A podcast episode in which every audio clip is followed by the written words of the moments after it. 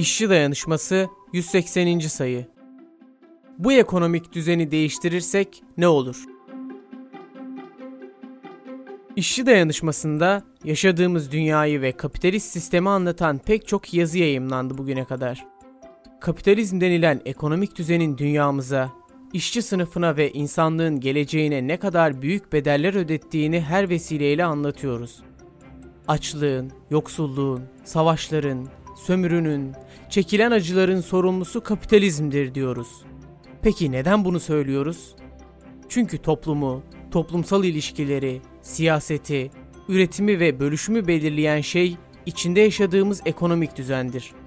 Başka bir ekonomik düzende yaşıyor olsaydık, bambaşka bir toplumdan ve toplumsal ilişkilerden söz ediyor olurduk. Kapitalizm özel mülkiyet ve kar üzerine kurulmuştur. Üretim araçlarının özel mülkiyetini elinde tutan sermaye sınıfı, toplumun ihtiyaçlarını değil, karını düşünerek üretim yapar. Doğanın zarar görüp görmediğine, insanların acı çekip çekmediğine bakmaz. Bir işçi önderinin vaktiyle söylediği şu söz, kapitalizmin özünü anlatır. Kapitalizm, gölgesini satamadığı ağacı keser. Kapitalizmde devlet, medya, hukuk, eğitim, siyaset, egemen olan sınıfın, yani patronlar sınıfının çıkarlarına göre şekillenir.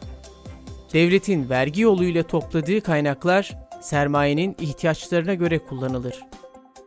Mesela kaynaklar asıl olarak eğitim, sağlık, konut gibi temel ihtiyaçlara ayrılmak yerine, sermayeye teşvik olarak veya ihale yoluyla aktarılır. Siyaset bunun aracı haline getirilir.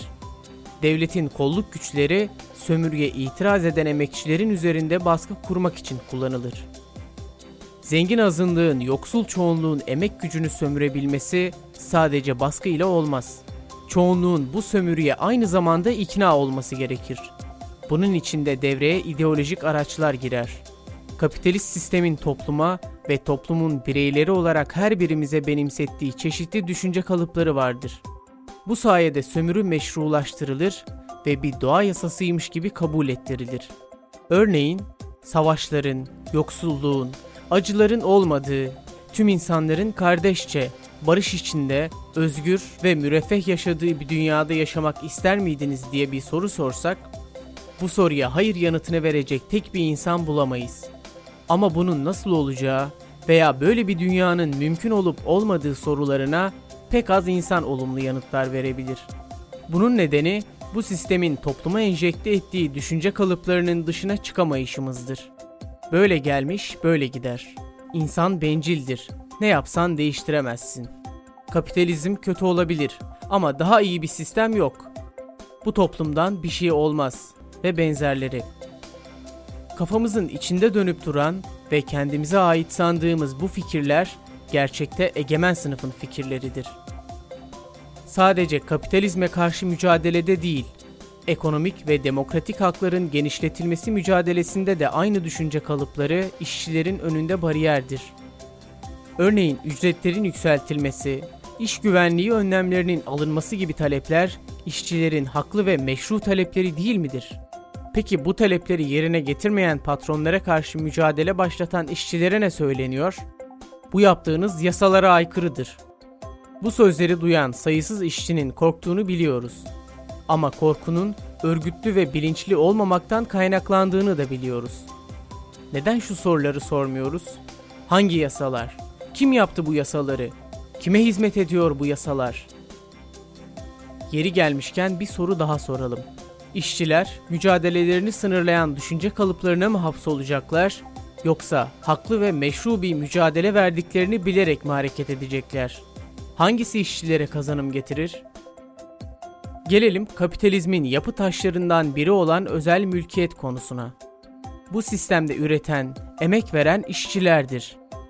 İşçilerin ürettiklerine özel mülkiyet yasasına dayanarak el koyan patronlar sermayelerini büyütür, yeni fabrikalar ve makineler alırlar. İşçiler ürettikleri zenginlikten kırıntı düzeyinde pay alırken patronlar lüks ve ihtişamlı bir hayat sürerler.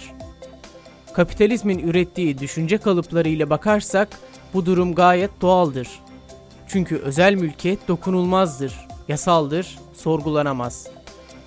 Oysa bu düşünce kalıbını kırıp işçi sınıfının penceresinden baktığımızda bunun emek sömürüsü olduğunu rahatlıkla görürüz. Peki, üretim araçlarının özel mülkiyetini kaldırsak ve tüm fabrikaları, makineleri toplumun ortak mülkü haline getirsek ne olur? Üretimi kar amaçlı değil de toplumsal ihtiyaçları gözeterek yapsak ne olur? Çalışabilir durumdaki herkes insani koşullarda çalışsa ve ürettiğinden ihtiyacı oranında payını alsa ne olur? Çok açık ki sömürü, açlık ve yoksulluk biter. Herkes eşit, özgür ve mutlu yaşar. Patronların kar hırsıyla talan edilen doğa huzura kavuşur. Bilim ve teknoloji sermayenin esaretinden kurtarılır ve insanlığa hizmet eder. Böyle bir durumda bu ekonomik düzenin adı artık kapitalizm olmaz, sosyalizm olur. İşte bu nedenle işçi sınıfının ve insanlığın kurtuluşu sosyalizmdedir.